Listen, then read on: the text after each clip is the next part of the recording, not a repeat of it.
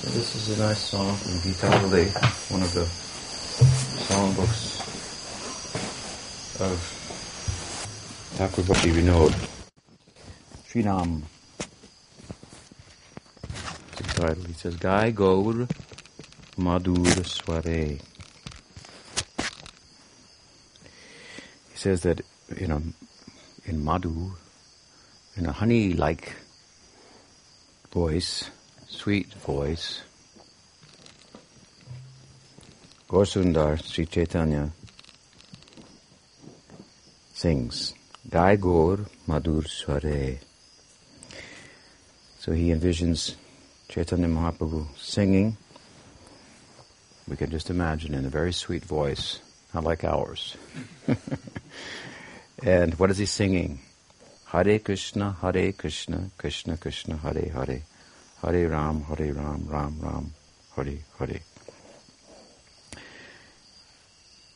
This takes us into the beautiful pastimes of Chaitanya Mahaprabhu that are so feelingly uh, recorded, reported, written about, and envisioned by Vrindavan Das Thakur in his Chaitanya Bhagavat. Chaitanya Bhagavat very much excels, we could say, in in uh, opening up for us a huge window into the the uh, life and lila of Chaitanya Mahaprabhu in, in Nadia, in Navadvip, hmm, before he left Navadvip to take sannyas and all such unmentionable things hmm, from the point of view of the inhabitants of Navadvip. That, of course, is very problematic, although it's good for us and it gives us a chance to enter in there. But about that place, which is in uh, some respects the ideal of Gaudiya Vaishnavism, as much as it's thought to be by the majority of Gaudiya Vaishnavas to be a, a, kind of a lotus within the lotus of Goloka. Hmm. Gaur Lila is eternally going on there. You've seen the picture that Prabhupada commissioned, I think. Um, I don't think he painted it, but he commissioned it of on his original Bhagavatam cover to his Srimad Bhagavatam, and there is a there's like a, a sky of Brahman and so many lokas, planets of Vaikuntha.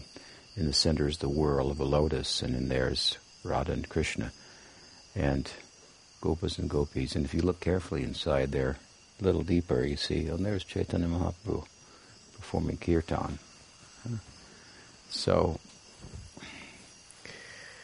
this is, uh, we think, to be an, an, eternal moment that manifests on earth from time to time, that moment in Krishna Lila that is so deep and so central to the Lila uh, that gives rise to the uh, Gaur Lila. So, while Gaur Lila is thought to bring us into Krishna Lila, if we look deeply within Krishna Lila, we find ourselves in Gaur Lila. Krishna said it, Naparayeham niravadya samyutam. I cannot repay the gopis and Radhika for the kind of love that they show here in Rasalila. Hmm. And given who he is, taster of rasa, he's paying tribute to their ability to taste rasa. And in the context of paying, paying tri- tribute to it, he wants to taste it. If you understand Krishna, then you understand he has to taste that. So there must be a Gaur Leela. Hmm. There must be a Leela in which he does somehow. So this is the idea. And so in that Leela, that Leela is the, that is eternally manifest, besides that manifests here and disappears and so forth from time to time, which is eternally manifest, is the Navadvip Leela. So Chaitanya Mahaprabhu there, we know from Chaitanya Bhagavat, he asked his students to chant Hare Krishna, Hare Krishna, Krishna Krishna, Hare Hare, Hare Ram, Hare Ram, Ram Ram, Hare Hare. And he called this the Mahamantra. It's a Mahamantra, but it's not a mantra in the ordinary sense of the term. It's it, it, there's no petition in the mantra. Hmm. and the words are not in the dative case, which would be part of petitioning, hmm? uh, but rather in the vocative case, and they're all um, all the words are names, Hare, Krishna, and Ram. So, given its structure, hmm, then it there are uh, arguably no restrictions on chanting it, like there are with other mantras or, or conditions. Hmm? So anywhere and everywhere, and he uh, spoke to that effect when he uh, uh asked his uh, his students to chant this Mahamantra. So here he says, very sweetly, Gaur is chanting Hare Krishna, Hare Krishna, Krishna Krishna, Hare Hare, Hare Ram, Hare Ram, Ram Ram, Hari Hare Hare. Taken there to envision that. Then Grihe Tako, Varne Tako, Sada Hari Bole Tako. He speaks of the strength of Nam Kirtan, and really in comparison to, which is so central to Bhakti in Kali Yuga. Kirtan, as we know, is, a, is an anga or a limb of Bhakti. As I've said before, it's not a limb of Astanga Yoga. It's not a limb of the Gyan Marg. Hmm? They have their own limbs or uh, principal uh, practices. Kirtan is not one of them. This is not a sectarian statement. you can go and study for yourself and see what are the there's in Astanga Yoga. There's Yama, Niyama, Asana, mm, Pranayam, Pratyahar, dharana, dhyan, samadhi. Hmm? The kirtan is not mentioned there, so it's it's it's uh, one of the angas of bhakti, and it's very central in Kali Yuga. It's thought to be the dharma or the prim- primary um, practice that has the most efficacy in Kali Yuga. Indeed, it's it's so strongly stated in the text that uh, for example, we have uh, the famous statement, Hari Nam, Hari Nam, Hari Nam ev kevalam, kalo nasteva nasteva nasteva gatiranyata. That um, Hari Nam, by Hari Nam, by Hari Nam, by Hari Nam, only, kevalam, only by Hari Nam, only by Hari Nam, only by Hari Nam. Nasteva, Nasteva, Nasteva. Not by, not by, not by. Hmm? Nasteva, Nasteva, Nasteva Gatiranyata. Not by any other method. So not by karma, not by jnana, not by yoga. Unto themselves. If they are to be combined with bhakti, then they have some efficacy. Hmm? One might think then, what is the efficacy of bhakti unto herself? Hmm? And and uh, and this kirtan, this it's, it's that in Kali Yuga, this Harinam Kirtan, Kalo Nasteva Nasteva, in Kali Yuga, Nasteva Nasteva. So the practices, other practices may be more effective at other times, but in Kali Yuga, this is the Dharma of the age. Hmm? And so its efficacy, in one sense, is mentioned here in that other um, transcendental paths um, sadhanas like yoga and gyan, for example, they have uh, requirements for their practice. Um, yoga Sutra um, uh, mentions of its yamas and niyamas, attendant things that should be accepted and those which should should should not. Brahmacharya in the Gita, the same is mentioned in the sixth chapter where Astanga Yoga is discussed. That is a tall order, and just to just to practice. Of course, people practice yoga, but they don't practice brahmacharya, and they give very creative uh, definitions of the, of the term and so forth. But same holds true with gyan, which requires a certain degree of purification of heart that nishkam karma. Hmm, action without attachment to the fruits uh, brings about in due course. That path, Nishkam Karma Yoga, does not lead to perfection. It leads to Gyan. Hmm. which then can, if mixed with some bhakti, can lead us uh, a form of perfection. So the point here, what is that I'm making, is that it is grihetako vanetako. Whether you're a householder or you're a bane, bani means living in the forest, means like a sannyasi, then tako, whether, whether, whether you live there, grihetako, banetako, in either of these places, he says, sada haribole dako, just uh, chant the holy name. The implication is always chant um, uh, hari.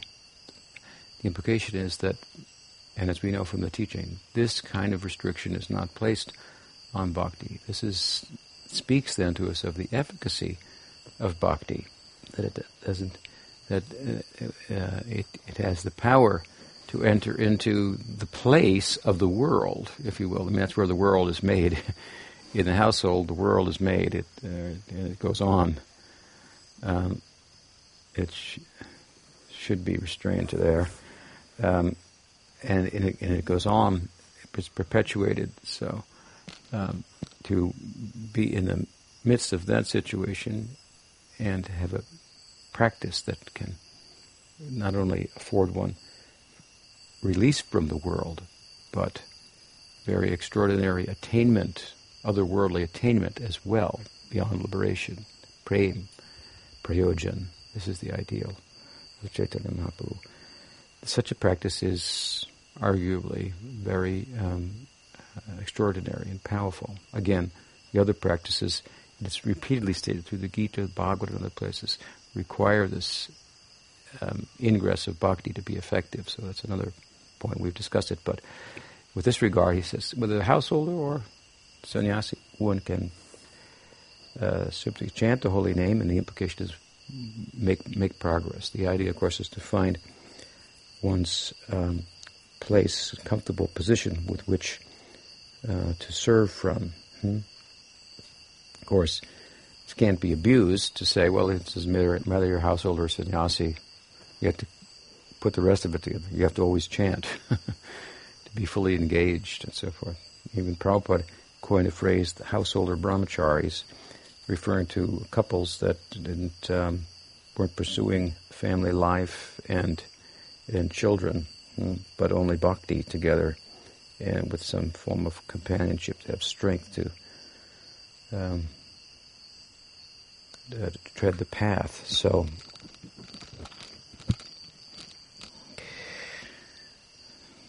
This combination, as I say, between man and woman makes the world go round. If you can have the combination and, and not not only not have the world go round, but turn your house, uh, your your your tent, your your your cave or whatever, into into Goloka Vrindavan. Another song, Bhaktivinoda Thakur says that Griheta Goloko Bhai. Hmm. I saw my house turn into Goloka Vrindavan. Hmm. He had 12 children. So it's possible. Suke duke, he says, and it's part of life. Suke duke, happiness and distress. They're, they're going to come. to make their uh, ingress. We should try to seek some balance knowing as happy as it gets, materially speaking, it's as sad as it can get, uh, and, and so forth. So rather than riding these waves or letting them ride us, we, we ride them and keep a steady balance. Hmm? What is that? He says. Always chant in happiness or distress. Uh, chant Harinam. Hmm? And um, he says, just fill your mouth with Harinam no problem. Hmm? Maya Jale Badahoye, you are bound up in a net. Maya Jale, like a, a fisherman's net. Hmm? You're in the water and bound up in a net on top of that. Hoye, Atche Miche Kotle, and you labor. God, you work just uh, fruitlessly. Hmm? This is the typical life. He said, but ekono chetana peye. Now you have ekona. Now you have chetana, you have consciousness. It means you have self-awareness as a human being. This is very extraordinary in within nature to have arrived at this position. So, hmm, being self-aware hmm, that uh, that you exist and self-conscious and so forth, develop that idea fully to its potential by chanting Radha Madhav Nam. Hmm? Jivan hoilo shesh, nabadile hushikesh. This life uh, will end hmm? uh, shortly, and if you have not worshipped the Rishikesh, the Lord of the senses, it's lost. Bhaktivinoda Thakur gives his instruction. He says, Bhaktivinoda Upadesh, Ek bar nam rasimata. Please, one time, just try to taste the sweetness of this chanting. So I wanted to just open the floor for questions tonight from anyone on any subject. Any question? On this point of taste, taste. Um, Sridhar Maharaj says that any kind of taste for the name of a bhakti, which is which is coming about, but not from the stage of nishta, so it's like a bit of a token taste. He said it's just it's just treacherous, treacherous. So, can you elaborate on that? I'd have to see the context for that.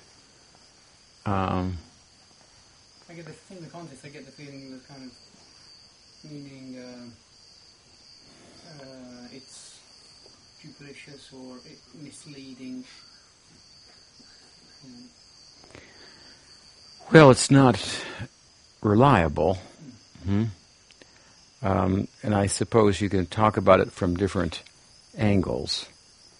One angle would be that it's that that it's it's it's very encouraging that there, there's such a prospect is is there, and you get uh, such a glimpse and so forth. Without which, how will we go forward?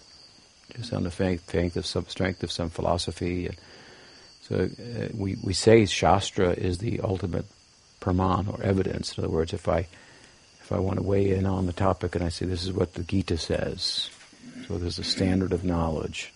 Hmm. We go, okay, well, then, at least in our circle, then that's final. Hmm? It might be, we might apply it in slightly different ways and so forth, but um, uh, that is uh, evidence coming from uh, a plane beyond reason. So we can get evidence from our senses as to the nature of reality, but they can deceive us. Hmm? And they're imperfect. We get we can reason about our experience and and that is also a way of knowing, but reasoning is not always complete. You could see smoke coming from the mountain and say there's a fire because where there's smoke there's fire, but the fire could have been put out also. Put water on it, still there's smoke coming. So reasoning is is, uh, is can't bring us to conclusive truth. Hmm. And for any reasoning, there's another reasoning, and so forth. Tarko pratishthanat, it is said in the sutras. Reasoning one gets nowhere. Hmm. Unto itself. Because you hear the debates, you know, you hear one side, you hear the other side. So, that was pretty good. That's pretty good too. so, so what what causes one to take one side or the other side is not really reasoning. Hmm? It's a certain emotional and psychological uh, disposition that causes one to accept one side of the debate or the other, you know, the theistic or the atheistic, the the um, you know, one one one or the other. Usually. Um, I mean, there are a number of issues like that. I should say so. So um, beyond then reasoning, you have the idea of revelation. So I've often said, well, for perfect knowing we need a perfect method, so if the that which we are choosing to trying to understand reveals itself to us, if it's alive, then we can know. And said, if you love someone, then they'll tell you all their secrets. So by loving them, you can. And being a lover, then the world will reveal its secrets. So revelation, and then t- texts like the Gita are prominent uh, forms of revelation. The principle being that that there are there is insight about the nature of being that comes from beyond reasoning, and uh, and makes itself available to us. So that's said to be the ultimate praman. But to take another step, we, we would, can say also that experience is the ultimate praman. In other words, I've evidence the Gita says this, and you may be convinced and think, well, that's interesting. I like their philosophy. I want to be part of that, and so on and so forth. But when you apply yourself with regard to that, and you get some taste, some experience that's just like different than anything else, you know, I'm, I'm in the right place here. This is this is this is very confirming. Hmm? Um, and so, glimpses like that, if you will, are what keep the the the uh, um, the novice going. A little taste like that can keep you going for a long time, even if the taste doesn't come again. When it does, it's so confirming. The idea, of course, is by practice that the taste becomes, in time, more readily available and and um, and constant. But at that stage, it's it's it's reliable, and the previous stage is comes and goes. Hmm? Um, so, from speaking about it in that way, obviously it's it seems very auspicious and treacherous would not be the word to, to, to, to describe it. It's what, it's what keeps us I- involved. Uh, it's a kind of a knowing, tasting, knowing. It's just like I said, you can analyze the honey in the jar, but mean, until you taste it, you don't really know what honey is. Hmm? Um, so you can have a jar and say, this is really sweet, and you could be convinced by many, many vantage points, but tasting it then. And that's why taste re- requires other means of knowing. Hmm? And rag bhakti is ultimately driven by taste, hmm, rather in, in the full sense of the term, and it leads to an, a gyan shunya bhakti, bhakti without the need for knowing. Indeed, rag bhakti is characterized in terms of sadhana like this because uh, one doesn't care whether scripture says, one doesn't need the scripture to say, you should do this, you should serve Krishna. He, he has a taste for that, so she's just going with that, hmm? driven by that. So it's such a powerful means of knowing, if you will, that other means of knowing, even Shastra are retired. Doesn't mean that the Rag Bhaktas don't follow the Shastra. They follow the Shastra in terms of its the, the path of raga that is de- detailed there, but the driving force in that ultimately is the taste or attachment to the person who has the taste that that uh, uh, enables us to tag along, so to speak, on the path before we can walk it and run it olympically, Olymp- olympically uh, our, ourselves. Hmm?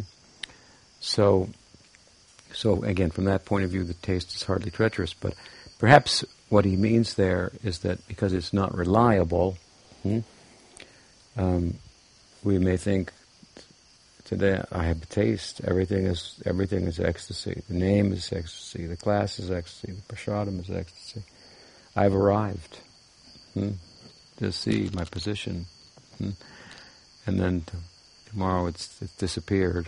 Uh, something like that. So um, that uh,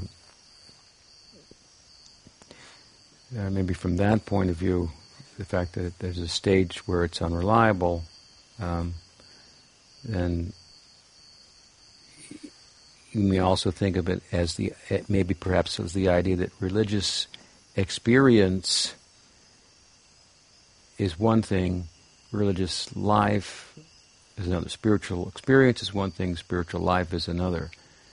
So um, we want this spiritual life that will ultimately immerse us in spiritual experience, but we don't want, uh, I want to say, spiritual experience kind of independent of, of spiritual life. It's kind of tricky because the real spiritual experience and consistent experience is in the spiritual life, the lifestyle, and so forth.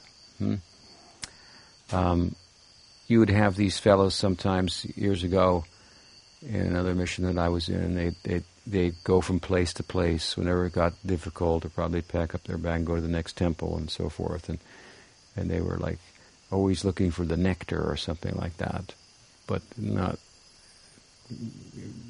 uh, really taking the trouble to uh, to serve and surrender and so on and so forth, which makes for the a platform of real spiritual life and consistent spiritual taste. So maybe something along uh, those lines that we we do want spiritual experience, but we say it's not about spiritual experience; it's about spiritual life. We want to serve Krishna, so that's a byproduct of that. Hmm? You've got to get the serving ego kind of in place, and really, if you do, then suke duke it doesn't really matter happiness or distress because the idea is you're you you you you you you're serving Krishna. So if that's your goal and that's what you want to do, and it's difficult to serve or it's easy to serve, or, or happiness comes in the context of serving, or distress comes in the context of serving. I've given the example of like Miguel here. You know, say to him, you know, uh, I got work for you today. I, I, one day I told him I work for you, and I said, but it's it's you know, I mean, you're going to have to be digging ditches, you know. And I'm thinking, well, that's going to be hard. All these, it doesn't matter. I work. That's what I do. If it's picking flowers or it's digging ditches, it doesn't matter. One day it's one, one day it's another. So he has just a total like, by the grace of God, I've got work, and this is what I do. I'm a laborer. It doesn't really matter. Hmm? And labor tries to please the the master, and uh, so if Swami's happy, then everything good, you know. If I had to sweat for that, you know, or if I had to relax for that, it doesn't really matter. This is the something to learn from such such people. That's why they say when you look at the Varnashram, you've got the four castes. You know, the Brahmins, the warrior, the Kshatriya, the, the, the, mercantile persons, and the laborers. Um, from a Vaishnava perspective, the laborers are the most uh, ideal. Mm. And the laborers in India, they wear the sika like this. all the rickshaw drivers and stuff like that. You think, oh, they're all devotees, you know, they're laborers. And, and but that they all they so they got that part down. I work. That's what I do. All you have to do is say, "Here, work for Krishna. Here's your master." Simple. Uh, so that's the most desirable varna in one in one sense. The disposition hmm, that you find there of, of just serving. Hmm? So um, when we emphasize like this, then there's the the surety that you will come to consistent taste. When we, that's why, for example, great devotees sometimes conceal their ecstasy because people come because oh, this ecstasy, but not for the teaching and not for the for the the, the practice that uh, to be to be hear about to hear about. I'm going to give a. They, are very popular. If you want to give a lecture on Krishna Lila, so many people come. You want to give a lecture from the Gita about uh, death of the ego and so forth. It will not have this as broad of an attendance. Hmm. So maybe something along those lines. He's he's saying um, we should pursue spiritual life, not spiritual experience, and spiritual experience. It's the secret is, is in the pursuit of, of real um, meaningful uh, spiritual life. Otherwise, as I say, yeah, some taste will come, some abhas of bhava. Hmm? And uh, Bhakti Rasamrita Sindhu explained this is a, this is a, this is a blessing, this opportunity. This gives some, it would drive you. you know, I mean, go in the right direction. Yeah some encouragement. Hmm. Does that help? What else? I have a question. So, sort of along the same line, and the article that, or the piece that you wrote about eligibility not long ago, mm. maybe two or three weeks, uh, Sean posted it, and I read it, and I was wondering about um, mm. I was wondering about whether or not it's an inevitable stage of progress to be able to read and study and retain what you're reading, that that's a sign of your understanding, or to be able to hold that a little bit more. Um, Mm-hmm. And I were talking as we were working this afternoon, and you know he's a real verse guy, Mm-hmm. and uh, I was having some admiration for that because I don't really have that, and so I just wonder if that's is that coming, or is there such a thing as a devotee that doesn't necessarily get to have that, but gets to be attached to someone who does, for example. Yeah, or you could be attached to Krishna and not know any shlokas, any verses. It's possible, but I think it's uh, it's to some extent it's like speaking a language. At a certain point, the cumulative effect of being immersed in a language is that you find yourself speaking it and understanding it, and and and and Guru Maharaj is speaking and he quotes a verse, and you, and I've heard that, and I, and I, well, I remember that and that verse, and and you start to feel more more comfortable and you're putting the pieces together and, and so forth. Um, so I, I think with with consistent hearing, there is certainly, um, as I say, a cumulative effect similar to language learning, where suddenly you heard them speak and you you know what, exactly what they said. If you, you just get immersed in language, living in the culture, you might have had the experience. Then uh, you feel like, wow, I understand what they said. I, you don't even think about it almost. It's, it's, so it, it starts to develop like that from consistent hearing, hmm? and um, you know, and trying to pay attention and so forth, and then then reading because it's there's a lot of repetition. We repeat it from different angles and with different examples, and the same points may come up again, slightly differently placed with different analogies, or so on and so forth. So after a while, there are certain themes that stand out, and they just become part of you. Hmm? And you don't even realize it maybe until someone asks you a question or you have the opportunity to speak to someone, and, and you find out, well, I'm saying it myself. So it does develop like that. At the same time, some persons will be more um, prone to study the verses and retain them and and be more interested in explaining to others and have a you know tendency propensity for that and so forth and not others may not hmm? and um, it doesn't mean that one who does is, is a more progressive stage necessarily uh, Bhakti Siddhanta Saraswati Thakur was a very learned person and his guru Gorkishordas Babaji was illiterate Hmm. So, uh, I don't know to what extent he was illiterate, but they say illiterate, which would mean in our world couldn't read or write, but he was um, the guru of a, of a scholar by, by, by comparison. So, he knew everything. Hmm. But whether he knew so many verses, uh, I don't know. He knew he, he knew es- es- essentially. Hmm. But then again, I mean, there there is very much um, the likelihood that our progress will go by way of eventually becoming very acquainted with the scriptural arguments, statements, and so on and so forth. And in the next life, you have a natural feel for them. Hmm natural feel for them. Um, so, when speaking like that, the idea is something like first you become, you learn the tattva, the siddhanta, then bhava. But then you meet people who have bhava and didn't learn the siddhanta. We say they learned it in their last life, something like that. Uh, there's always the possibility of not learning the siddhanta and getting bhava, but uh, generally the way in which we we can reinforce our practice, our commitment, our faith and resolve and so forth is by hearing the scriptural argument that uh, compelling and so forth. Therefore, Rupa Goswami has described three levels of of eligibility that, and they're all deal with levels of faith, and faith is tied to the scriptural argument or faith in revelation and what it says. Those who have tender faith don't know the argument very well, and so it's tender. It may, it, it may uh, um,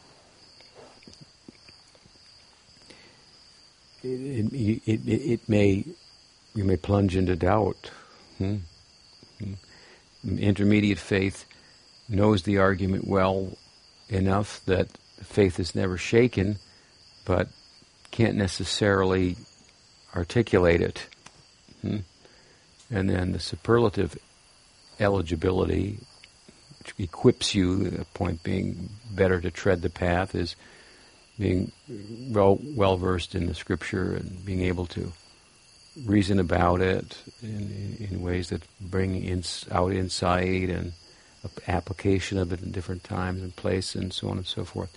That person is is most uh, the best equipped to tread the path. So from that point of view, then the scripture is very important, and knowing the argument, it helps us to it helps uh, us to practice, to know what we're practicing, why we're practicing, have re- re- reason for that, hmm? support for that, and so forth. Um, and in the context of that, of course, hearing Shastra, you hear about Krishna, so you get some some liking for for him. Liking will come in a particular way that will become the center of one's one's practice and so forth. So, um, I, yeah, not everyone will be a scholar necessarily, and not everyone has a service that requires that. Um, but uh, in, in, due course, one will definitely become more familiar and more uh, more able to retain, which I think is what you're kind of asking about. Because a lot of the devotees read and they can't remember it, and it's kind of frustrating. You know, we keep reading. Hmm? That what you you know you practice uh, will become part of you in due course. Hmm? Listen to the lectures, read, and and bodhayanta parasparam tusyanti charamanticha. talk with other devotees, hmm? share notes and so forth, and gradually, it, it yes, it, it does kind of become um, more part of your being and the ability to retain. It's just, like, in one sense, with anything. It's it's a little little different because if you practice anything, well, you can you can remember it if you try hard enough and you make a make an effort at it the, the, nature of bhakti is a little bit different in that you, you make your, your, your best effort, but effort alone can, will never be successful. What happens in bhakti is Krishna sees this effort, and then he says, "Oh, here, like this," and he he he he does the sadhana for you. This is the whole idea in the Damodar Lila. She made a great effort, the Mother Yashoda, to tie up Krishna, because hmm? she didn't want him to run away after she had chastised him. Um, but in, but she couldn't. All the ro- ropes were too short. And then he agreed to be tied up. And it was possible. So Krishna actually, at a certain point, becomes attracted to the sadhaka. That he or she is is earnest and so forth. So I'll do this for him. He reveals himself. Hmm. Yes, you should know about bhakti. Hmm if he wants to be known. So we had to kind of coax him, put himself in a position that he wants to make himself known. Otherwise, sadhana and other practices, the sadhana, the effort is everything, and what you will attain by by that. That's why I say in bhakti, the effort is to attain grace. Bhava is grace. You've been blessed. Krishna is inclined to do it to the sadhaka. Then you can attain bhava. The goal of sadhana is uh, uh, is bhava. The sadhya of the sadhaka is bhav, of the sadhana. Sadhana has a sadhya, a goal. The goal is bhav. How can you get bhav? Hmm? You say there's by sadhana or by grace. That's true, but the sadhana also, if you study, you see the sadhana requires that Krishna it reaches a certain point. But grace means without sadhana, he might just give it. Hmm? that's possible. He can do if he likes. And there may be an example here or there. Hmm? Sadhana means by doing the sadhana, he decides to give it to you. Hmm? because he sees your earnestness and your attraction to him and and so forth. So he he does it. He he does the sadhana. In other words, he he he perfects your sadhana. That's what bhav is. He perfects your sadhana. Hmm. So this understanding this, you see, helps us not to develop a hard heart about our ability to practice, which which you often see in novices. See, I'm I'm better than him. You know, I'm up earlier. You know, I'm, I'm, I'm stauncher. You know, and, and so forth. And so, if you understand it properly, sadhana it's like crying out for help. Hmm. Yes. I didn't really have a question. I thought you were still talking. I was kind of stretching my thumb out. Oh, okay. I kind of do have a question, but kind of relevant. It's irrelevant, or It's relevant. Okay. What is it? Now that you're speaking in terms of mercy, it kind of changes my perception. So I was going to say, what's how does this holy name? What's inside of it that purifies our heart and manifests love for God? hmm Well, he said it's mercy, so it's not not really in the holy name, or it is in the holy name, but it's His mercy. Krishna's inside the holy name. Is, is Krishna merciful? Yes. Hmm. Krishna is in, in, in, in the name is the form of Krishna is present. The, the qualities of Krishna present. The lila of Krishna is present. And in the form of the name, he goes into the heart and humbly serves there as a sweeper. Hmm. Therefore, the first stage of chanting cleanses the heart. So it said the name comes from the heart of a Vaishnav, it rises up to his tongue and comes out with Krishna dancing on his tongue, and then it enters in our ear hmm, and goes into the heart. Hmm. Sets up shop there and then, then does the job, work of a sweeper. Hmm? And this, when we hear that, we think Krishna's become a sweeper. Oh my God. How kind is Krishna? How yeah, Krishna's become a sweeper. Stop it. I'm embarrassed. You're sweeping. You're, uh, I'm, embarrassed to keep in my heart things that that um, that make him a sweeper. He, there should be a throne there for him. Hmm? And instead, he's got a broom. so uh, then we we make some effort to um, to let go, if you will, and follow the name. The name reveals I should go now in this way. We follow rather than holding on, holding back. So, yeah, what's in the name? Krishna is entirely in the name. So Krishna comes into the heart. Hmm? And that's a blessing. Hmm? And he's very attractive, so like I've said before, he sets up a little shop there, and he nearly puts everybody out of business. There's mega corporations set up in there with big lights and you know, so things that appear valuable and so forth. And in due course, he makes them all look like what they are: cheaters. You know, we're here to please. You know, uh, we're here to serve you. You know. your insurance company and so forth. so uh, he puts them all out of business in due course. Hmm? By remaining in your heart, despite your lack of attraction, if you're a little humble and continue chanting, if you're allowed to continue chanting, then that's a, that's a, that's a grace. Hmm? And gradually he puts them all out of business. He retires them all. What he's got, his commodity, is better and cheaper. So it's a winning formula. Huh. But we've got the glare of these other possibilities with neon lights and everything. He's gone with a candle. Hmm. Yes. Is there at some point a certain name of God becomes attractive to a devotee? Yeah, according to different rasas, then Krishna's primary names all describe him in relation to different devotees.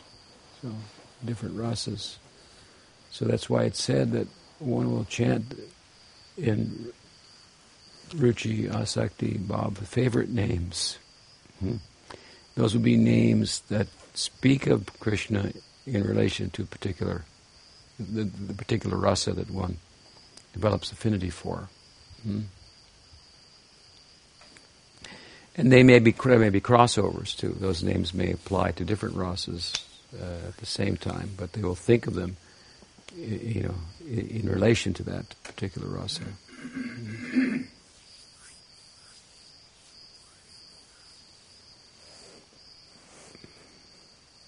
Yes. Um, just wondering, it's really popular nowadays amongst my generation that if you want to make spiritual advancement, you have to go to India. It's like a big thing. You got to. I'm wondering, is is that really gonna? I don't know. It doesn't seem like. Because I know someone, he, devotee kid, he just wants to go to India to find a girlfriend. But Mm-hmm. it doesn't, doesn't really seem like it. Is there a value to going to India? Is it,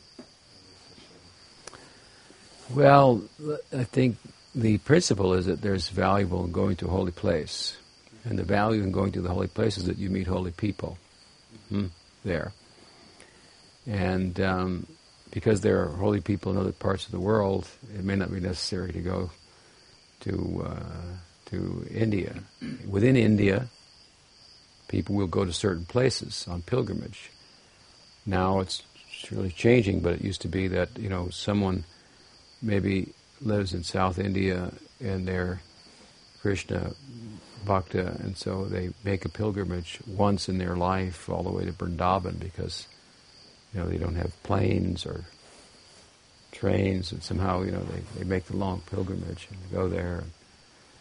Uh, so even within India, you know, there are certain places. So the, the principle is that they're going to a to a holy place where there are sadhus, where there's that environment, and so forth. There's some emphasis on the dhams, Jagannath Puri, Vrindavan, um, Navadvip, but again, largely because there's there's an atmosphere of devotion. Now, those dhams can also recede hmm, and almost disappear. As the time of Chaitanya Mahaprabhu, people were living in Vrindavan and they didn't know that they were really living in Vrindavan. And the places of Krishna's pastimes were not evident, marked, or anything of the sort. So that the dhams recede and then they, and then they become um, manifest, visible. But what's behind that? Hmm? The absence of and the presence of great devotees. So Chaitanya Mahaprabhu, for example, went to Vrindavan. Hmm? And then he, he, you know, he, he said, "Oh, this is where this is Radhakund, this is Shyamakund. They weren't like big lakes or anything like that." Hmm. Then he commissioned Rupa and Sanatan, and others, to go to Vrindavan and excavate the places of Krishna's pastimes by their bhakti. Hmm. And so they would say, "This happened here. This happened." And then great kings would come and sp- spend money and make a monument, build a temple there, and so forth. So, the revelation of the Dham, if you will, the manifestation of it, what's behind that? This is the devotee, devotee's heart. Hmm? Um, so, the real principle is not to go to India, but to have sadhu sangha. Hmm? And even beyond going to holy places, the principle is to find the sadhus in holy places. Therefore, when Vidura was going to go traveling on Tirthayatra to holy places, Yudhisthira, who was attached to him and wanted to keep him there, said, "What? You don't need to go anywhere. You are a Tirtha. You are a holy place. A Tirtha is a crossing. Hmm? A crossing, like you cross into another dimension, a place in this world where you could cross into another dimension. But what's making it like that again is is is the is the devotees and the and so forth. So anyway, he told him Vedant Bhavad Vidha Bhagavatas Tirthabhuta Svayam Bhigu Tirti Kurvanti Tirtani Svantastena Gadabrita. You can because you carry Krishna in your heart. Wherever you go, that's a place of pilgrimage. So you don't need to go anywhere. You're a pilgrimage. I would I would rather keep you here than I can always be on pilgrimage. That was his idea. But you know, at the same time, you, you, there Vrindavan is a very extraordinary place, Navadvip and so forth, and um, Prabhupada took us there. Hmm? Prabhupada let us go to Vrindavan for three days. First time he brought his students from the West for a festival, so they could stay three days in Vrindavan only. Hmm. He didn't want us to make offenses in the Dham and so forth. And so kept us very busy while we were there, too. Um, and, you know, it can be counterproductive. You go to a holy place, you don't conduct yourself properly, then that's not good. So I think there's a, there's a higher uh, principle, and it's even said that going to tirthas like that is just like sightseeing. Uh, what is the verse? If you don't take advantage of sadhu sangha. Um, tirtha buddhi salilena karichit yaneshu abhigneshu saiva vokara. One who goes to the place of pilgrimage just to take a bath in a holy river, he's got a mentality like an ass, it says. Hmm. So to speak of going there for a girlfriend or a boyfriend. Hmm.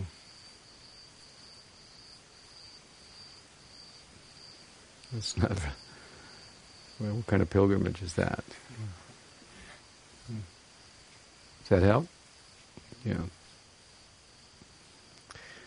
Okay, well, it's 8 o'clock, I think. I can stop there. Sri Sri Daji Gopal ki jai.